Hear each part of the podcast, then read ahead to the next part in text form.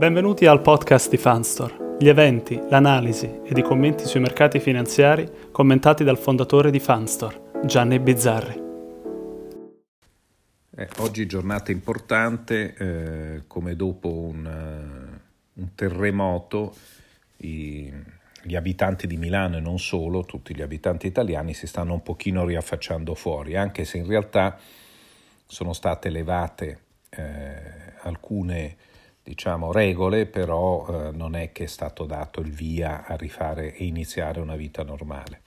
Ci sono forti pressioni, ma in realtà neanche tanto forti perché tutti si rendono conto che nessuno può essere in grado di prendere una decisione, come dire, certa su questa riapertura, perché nessuno sa come si ricomporterà il virus e non lo si saprà prima di 15 giorni, quindi esattamente quando il governo ha messo diciamo, la riapertura dei negozi, il 18. Quindi anche le statistiche che vedremo in questi giorni sono interessanti sì per vedere eh, quello che è il beneficio del lockdown, ma non servono per monitorare quello che sta succedendo ora con la riapertura. Alcuni dicono che ci sarà una seconda ondata di infezioni in, autunno, eh, non, nessuno appunto lo sa. Mm, quello che è certo è che la gente, almeno da quello che si vede oggi, ha abbastanza senso di responsabilità, almeno a Milano, e mantiene un minimo di distanza. Le mascherine, molte sono giù. Comunque, insomma, c'è una certa attenzione. Eh, c'è un articolo dell'Economist che mette a confronto, ne avevamo già parlato, il calo dei consumi in Svezia, dove non c'è stato lockdown, con il calo dei consumi in Danimarca, dove c'è stato il lockdown. E sorprendentemente sono calati entrambi nella stessa misura. Quindi in realtà eh, quello che si è detto varie volte, l'importante è aprire tutti insieme. Ora mi sembra che la riapertura stia coinvolgendo moltissimi paesi e quindi l'economia piano piano, piano piano dovrebbe riprendere, ma man mano che passano i giorni e soprattutto dopo i primi 15 giorni, quindi dal 16 in poi, 17 in poi, probabilmente se non c'è una ricaduta l'economia ripartirà molto molto più velocemente. Per quanto riguarda gli interventi pubblici, eh, è importante domani la decisione della Corte Costituzionale tedesca, domani alle 10, sull'abbandono più o meno temporaneo da parte della BCE del vincolo di capital key negli acquisti di titoli di Stato, però penso che anche se la decisione sarà negativa si troverà una forma eh, per mandare avanti in ogni caso la BCE perché in questo momento politicamente sarebbe veramente scorretta come decisione. Per quanto riguarda invece la decisione della Commissione europea sul Recovery Fund, ricordiamo che è mercoledì, entro mercoledì eh, 6 in Italia ricordiamoci fra l'altro che la BCE ha il 17% dei titoli di Stato italiani e eh, dovrebbe continuare a comprarli in questa proporzione. Si intensifica invece la guerra fredda fra Stati Uniti e Cina. Pompeo ha accusato la Cina eh, di eh, avere nascosto l'epidemia e dice di avere le prove che il virus sia uscito da un laboratorio cinese. Questo chiaramente non è eh, positivo per i mercati, però eh, diciamo che oggi quello che ne soffre di meno è il mercato americano. I mercati si domandano se la Cina svaluterà lo yuan. La Fed di New York inizierà nei primi giorni di maggio a comprare ETF obbligazionari. Lo ha comunicato oggi.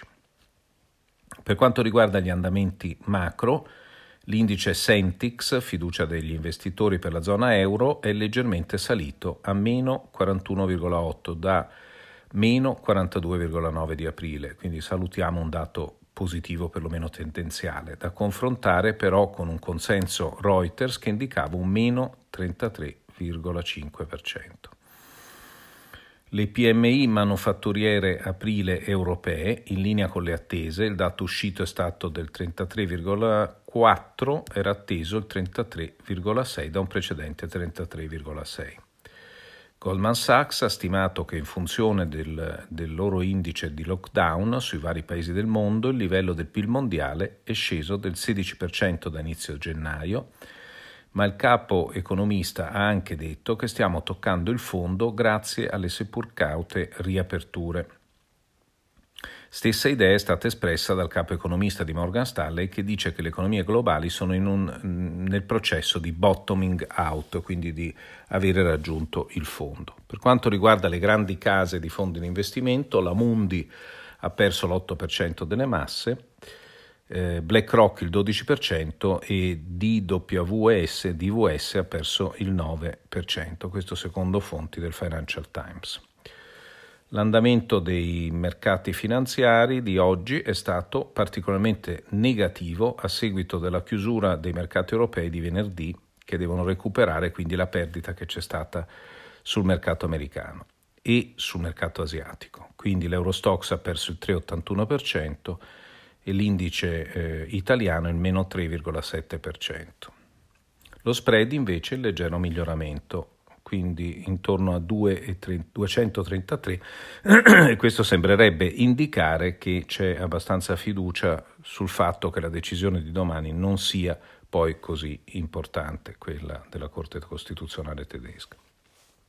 Per quanto riguarda i fondi, eh, Diciamo che la battuta di arresto di venerdì la eh, vedremo, comunque siamo sul, sul, Morgan Stanley Global Brands, quindi l'azionario globale, a meno 5,13%, con un indice MCI World in euro a meno 13,32% e un indice Fideuro nazionale internazionale a meno 13,40%. Il Caminac eh, Emergent è a meno 7,59%, con l'indice MCI Emerging Markets a meno 17,75%.